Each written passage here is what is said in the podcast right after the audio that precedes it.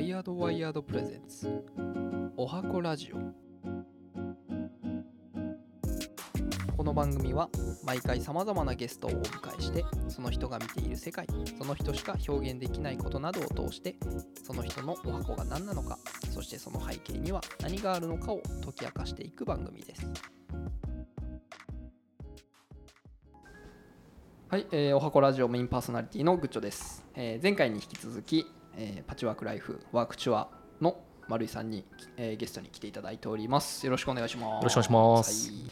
えー前回の、えー後半にも少しお話ししましたけどあのパッチワークについて第2部では、えーお話をしていただきたいなと思っておりまして、まあ、僕があのパッチワークのことについて少しお話聞いた時とかあのパッチワーク実際に体験させていただいた時とかあとはパッチワークの教室をちょっと見学させていただいて、まあ、取材みたいな形でさせていただいたことがあるんですけどそこですごく感じたのは何かこうパッチワークって2枚の布を糸でつなぎ合わせてこう作っていくものだと思うんですけどパッチワークは布と布をつなぐ、えー丸井さんはこう人と人とか世代間、えー今までつながらなかったであろう世代と世代っていうのをこうつなぐっていうことをされてるのかなっていうのをすごく感じてその辺のお話を少し聞きたいなと思うんですけれども。はい。いや本当に今グッチョさん言われたように、まあね、人と人をつなぐってなかなかなかすごいこう大層な言葉だと思うんですけど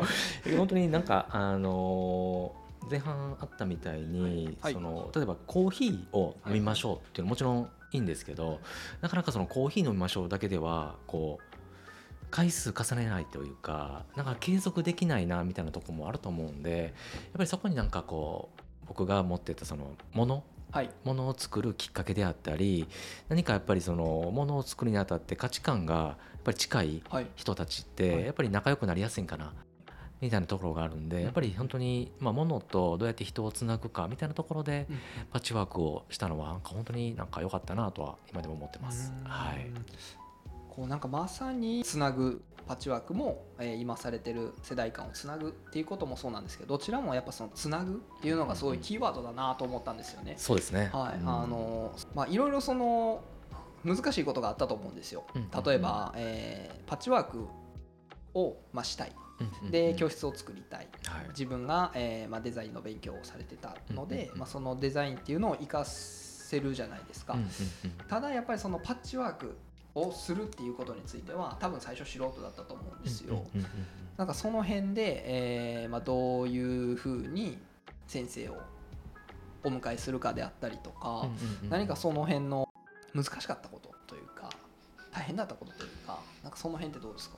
いやもうね今でもそうなんですけどね、はい。いまあ、いっぱいあるんですけど。だけど本当に今グッチョさん言われたようにやっぱりあのパッチワークとか手芸ってやっぱりこう女性の世界がやっぱり、あ。のイメージあると思うんで、はい。突然ね30代の男性が メンズ館の手芸教室に 飛び込んできたらやっぱりね不信感しかないんですよ周りはね。はい。もう最初からそこは気づいてたというか、うんまあ、覚悟の上行った時に、はい。本当にまあその先生もすごいあのよく迎えてくれて。僕がまあそういうコミュニティを作りたいとか自分がやりたいことを伝えると意外と先生も「あ分かった分かった」みたいな感じで。へでまあ最初教室の皆さんと混じるまでこうなんていうかな通じ合うまでは3ヶ月4ヶ月ぐらいはかかったんですけど。結構かかりますね。本当に本当にねけどまあちゃんとやっぱり僕も真面目に宿題したりとかやっぱりそのね皆さんやっぱり日々僕のなんていうかなこう人となり見られてたと思うんでうん。ただまあもうこれ大丈夫なんかなみたいなところからぐっとなんか友達できたりとかうん。あの教室終わってみんなで食事行ったりとか、はい。けどまあねあのお店に行くとやっぱり60歳以上の方がやっぱあの教室におられたんでおお昼ランチで10人ぐらいの女性の方と、はい。僕が一人で行くと、周りの店員さんとか、はい。お客さんとかは すごい白い目で見られましたね。まあギョッとしますよね。そういう集まりなんやってね。あの人何みたいな感じでは。そうですね。まあでもそこでもやっぱりあの第1部でもちょっとお話出ましたけど、まあ、コミュニケーションを3ヶ月4ヶ月かかっても受け入れてくれるっていうのは、えーまあ、コミュニケーションいろんな形がやっぱあると思いますけどパッチワークっていうものにあのどれだけ真摯に向き合ってるかだったりとか、えーなかなかその入り込んでいくところって難しいとは思うんですけど、うん。その辺のあの距離感の取り方だったりとか、まあ、そういうところがやっぱり大事なんだろうなっていうのは今すごく思いましたね。うん。やっぱそのそういうコミュニケーションがないと信頼関係ってなかなかそうですね。築けないですよね。そうね。うん。本当にね今もやっぱりそのパッチワークでいろんな方はい。とやっぱりこう話してからお店のやっぱりこうねお客様にこう説明したりとかでね物をこれが100円ですよだけじゃなくてはい。やっぱりその前段のうんこの会話かはい。らやっぱりどういったものを求められてるかとかうん。その辺ってやっぱりねすごいね楽しいですよね。僕結構あのなんていうんですかねこの鉛筆にどういう物語があるかとかそういうのが結構好きで、うんうん。まあ、そういうものをなんか個人的に集めがちなんですけどあのただの鉛筆じゃない。ここのメーカーさんが作っててここのメーカーさんはこういうことを努力してますとかこういう昔ストーリーがあったんですよみたいなのとかってすごい好きなんですよ、なんかそういうのってパッチワークはすごいこう出やすいのかなとも思うんですよね。そうですね。いや区長さん言われたように僕もその今思い出したんですけど、はい。物を選ぶ基準は結構そこにあって。あ。そのついてじゃないですよ、本当にはいはいはい。はい本当に。やっぱりねその工場そほ放棄を今当社も置いてるんですけど、はい。放棄を作ってるメーカーさんがどういう思いでそのプロダクトを作ってきたとか、はどういう人が作ってるかとかってやっぱりそこはすごはい。興味があるところですよね。ううん。なんかあのこれ僕はちょっと聞いた話なんですけどそういうのなんかストーリーのコクっていうらしくて。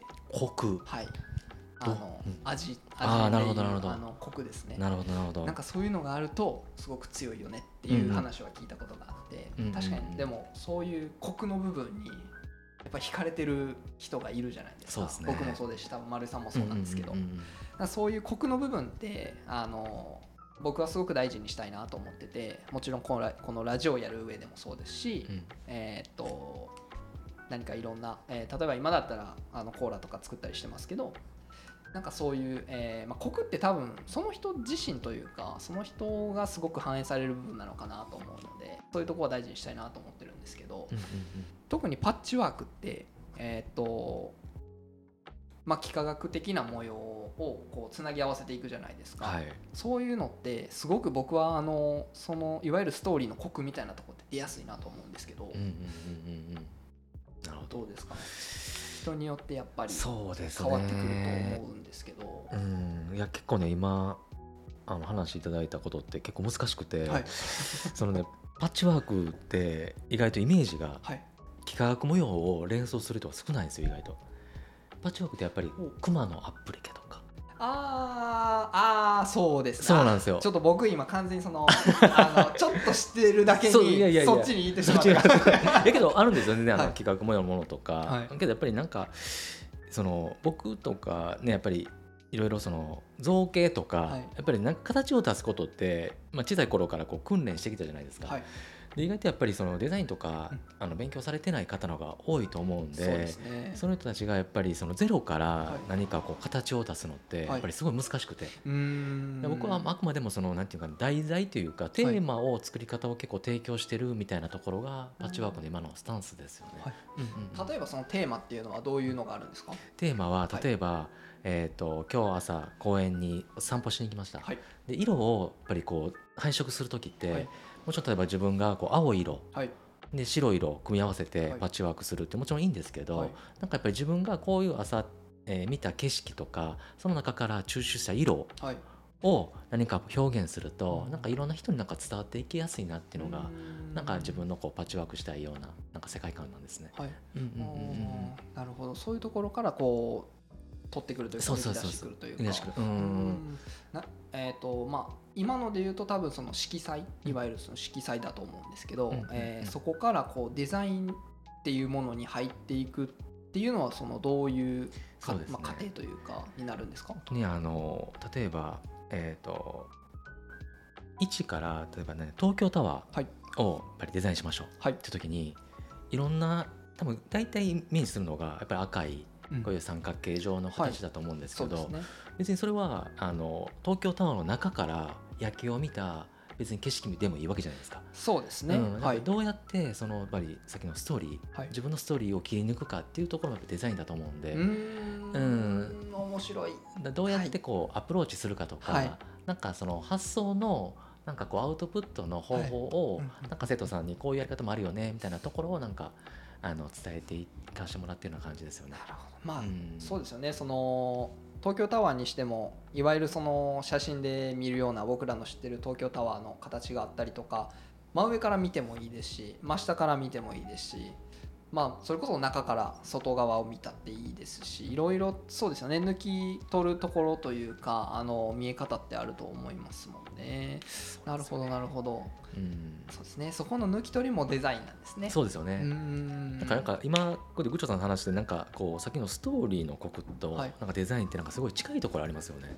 ああそうですうんねそのプロセスというかまあ抜いてくるところというかそうですよね。ううんん。その人しかやっぱり感じれないところとか。はい、うーん。なるほど僕あの結構思っていることが、うん何かをデザインするって、えー100人いたら100通りあると思うんですよで多分全員同じものは作れなくてそれは多分もともとその自分がいろんなものをこう見たり聞いたり、えーいろんなカルチャー摂取したりとかっていうのが自分の中で解釈としてあってそれをじゃあデザインに落とし込みましょうってなった時にその解釈がそこに出ると思うんですね。で何かその同じような同じ課題東京タワーをデザインしましょうってなっても、まあ、その見え方が違ったりとかその自分の中での解釈が違うからうんうん。100多分100通りの、えーパッチワークができると思うんですけどその辺はいかがですか？いやもうおっしゃる通りだと思いますね。だからあのさっきのパッチワーク教室に通った時に、はい。やっぱり年配のおばあちゃんはい。たちが、はい。やっぱり自分のお孫さんに、はい。あのものを作ると、はい。でやっぱりねあのおばあちゃんなんでぱり作ってあげたいっていう気持ちが多いじゃないですか、はい。だけど丸くんいつも作るんだけど 全然孫が使ってくれない。あるあるですよね、はいそうですうねん、でその時に例えばどういうものが、はい。あのその息子さんが欲しいかとか、はい。それこそ息子さんのお母さんがはい。どういう色が欲しいかとか、はいそこの情報があるだけはでい。作るものって変わってくるわけじゃないですか。そうで。すね。うん、やっぱり作りたいものをはい。一歩、一歩通行で渡すんじゃなくて、うんうんうんやっぱ相手が欲しいものをはい。やっぱりそのおばあちゃんが作る、ウィンウィンな関係を何かデザインでできないかなみたいなところも一つデザインの価値かなと思いますね。今ってなんかこう自分も教室してたりとか、はい。こういうお店してて、はい。うーんなんていうんかな自分のエゴを伝えるだけじゃあかんじゃないですか。そうですね。ねそれこそ相手がやっぱりどういったことを求められてるかとか、けどそれで聞くばっかりじゃなくてやっぱり自分のメッセージもやっぱり伝えたいし、ん。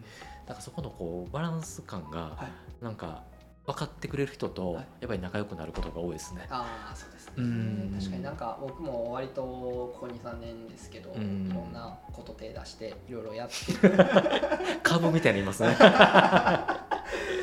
まあなんかそういう似たような人たちがこう周りにいてくれてるなっていうのは思いますね。そうですよね。よかった。出会えてよかった。いや本当嬉しいです。そううんこの間のあの教室の見学をさせていただいた時に、えーパッチワークの技術っていうところとデザインっていうところをまあ架け橋になってるのが、えー丸井さんなのかなっていうのをすごく思ってて。なかなかその技術っていうところで言うとやっぱりずっとやってこられてた方だったりとかそれこそ先生をされてるような方にはなかなかその及ばないところもあると思うんですけどそういうところを何かこう生徒さんたちにアプローチするときにそのデザインっていうところでカバーできるだったりとか、まあえー、と技術とデザインっていうところの架け橋っていうのはすごいかっこいいなと思いましたね。嬉しいありがとうございます。けどなんか本当にねデザインって入り口じゃないです。なんか僕うんうんうんドアかなと思ってて、はい、で例えば今パッチワークの今の例えば僕がデザインのプログラム、はい。教室で作るじゃないですか、うん。でそこで生徒さん来られます、はい。さっきの先生が技術を教えてくれます、はい。だそこでもうコミュニティができてるわけでしょ、はい。だ別に僕自体必要ないですもんね、ううん、だからあくまでもきっかけをとして、はい。それこそ先生にこれから会いに来ることに変わったりとか、はい。なんかパッチワークをなんか作ったものを誰かに見せに来たりとか、うんうんうん。なんかそういうものからだんだんやっぱりその違うことに変わるのって、んうんなんかすごいこうやってて嬉しい瞬間かなと思いますね。ううん。んそうですね、うん。なるほど。では、えっとまあ、そんな感じでちょっと、はい。だいぶこう概念的な話がずっと続いてるん 大丈夫でした？すけどあ全然大丈夫です。ちょっとあの聞いてくださってる方がちょっと負荷が高くなってきたかもしれない。そうですよね。なんかそうあの目指してるパッチワークの教室の形というか、まあ、そのパッチワークの教室を続けていく中でその先にあるものというかそういうところは何かこうビジョンってあったりしますか？そうですねもうありますよ。あのまあ、ありますっていうか、まあ、今本当に作ってるっていうか進んでる最中なんですけど、はい。今の本当にさっき僕が言ったように僕がいなくてもできるような教室をいろんなところに作りたくて、はいで例えば今だったらここの宝塚でしてるんですけど、はそれこそ例えば北海道の方が、まあ、自分の教室持ちたい、はい。その時にこの僕のカリキュラムを持てば、うんうん。本当にいろんな世代をつながったりとか、はい。なんかあのそういったいろんなコミュニティができるんじゃないかなと思うんで。なんか逆に僕がいなくてもできるような教室をはい。やっぱり広げてはいきたいですよね。それもやっぱあれですよねカリキュラムの、カリキュラムをやっぱデザインすることでまあ俗人性をちょっとこう排除しながら、うんうんえー言ったら、まあ、地域性もある種排除できますよね。そねあのそこにいなくてもいいわけですもんね。そうなんですそうなんですよ。で別に僕がどうとかじゃないじゃないですか。はい。別に北海道でやられる方が、はい。別に僕がいなくてもできることの方がはい。やっぱり重要で、ううんなんかいろんなパッチワークコミュニティができればいいかなと思いますね。うん。何かそのパッチワークコミュニティ今宝塚でもあって、まあ、今後その全国各地に、まあ、できていくとするじゃないですか、うんうんうん。そういうものを何かこう最終的、まあ、最終的にこうしたいじゃないですけど、うんうんうん。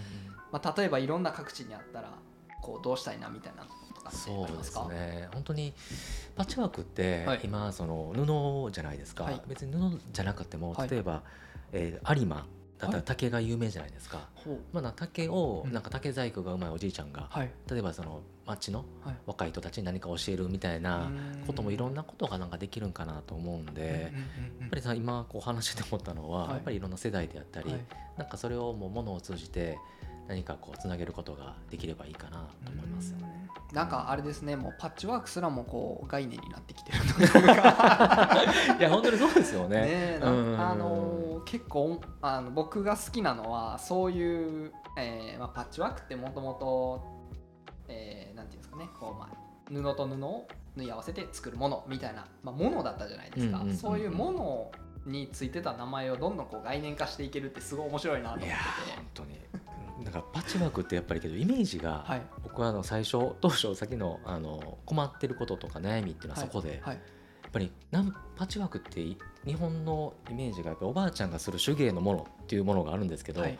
僕の中ではパッチワークってむっちゃかっこいい言葉なんですよ。うん。今はね。うんだからなんか新しいそのはい。パッチワークの価値をはい。なんかこれからも伝えていけたらいいかなと思いますね。うんでも確かにあのパッチワークのお話とかいろいろ聞かせてもらってる中で、うん。パッチワークに対するイメージは僕も変わってあ本当ですか？きてよかった。はい嬉しいっす。あのそれこそいろんなあの記事とかもあの拝見させていただきましたけどその中で実際にあの例としてこういうものを作ってますか？こういうものができましたとかっていうのを見た時にあの普通にあのどこかのこう家具屋さんだったりとかうんセレクトショップとかで置いてても全然こう見劣りしないというかや嬉しいっす。ありがとうございます本当に。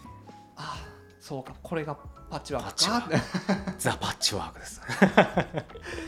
そうやって見ていくとやっぱりあの見方がどんどん変わってきててあのあこれもパッチワークかなこれもパッチワークかなみたいなそういう感じでちょっと視点は広がってきててすごく面白いなと思いましたね。うんうん、いや本当にそうやって言ってもらえばすごい嬉しくてあ。なんか生活の中にこうパッチワークを見つけるっていうことはい。を結構あの来てもらってる方に言ってて、ななんかねおあの料理とか作るのでも、はい。なんかパッチワークここで習っはい。あの学んだ色彩とか、はい。なんかそのバランスみたいなものをなんか日常に落とし込んでいただくことって、はい。なんかこっちの運営してる方の妙利やなみたいなうんところはありますよね。はい。うーんちなみにちょっとあのパッチワークから話ずれるんですけど、あの今あの出てきた色彩だったり、えーさっきから少しお話ししてるそのデザインだったりとか、はい。その辺って結構あのなんでしょう。詳しくっていうと変ですけど話せますか？あーそうですね。いやそれ僕もめっちゃ興味あるんで、うんうんうん。まあちょっと今回あの多分収まりきらないんですけどもしあれやったらその色彩編とはい。デザイン編と話は聞きたいなと思ってて。OK です。あ ありがとうございます。わかりました。これは嬉しい。OK ですね。もう今いいですか？あああどうしましょう。次にしましょう。ちょっとボリュームすごそうな OK です。それはもうあのしっかりがっつりそれで一本取りたいです。OK です。OK でありがとうございます。お願いします。ありがとうございます。はい、じゃあ、えっと、そんな形で、えーパッチワーク布と布、えーさらに人と人みたいな形で、えー話が続いてきてまして、えー次はですね、えーコミュニティデザイン。第3部はちょっとコミュニティデザインみたいなところのお話を聞けたらなと思います。まあ、あのせっかくそのパッチワークつなぐっていうのがキーワードだと思うのでコミュニティデザイン、えーつながりをやっぱ作っていくものだと思うので、えーそういったところをちょっとこう絡めながらお話聞けたらいいなと思っております。はい、では、えー第3部もよろしくお願いいたします。お願いしますはい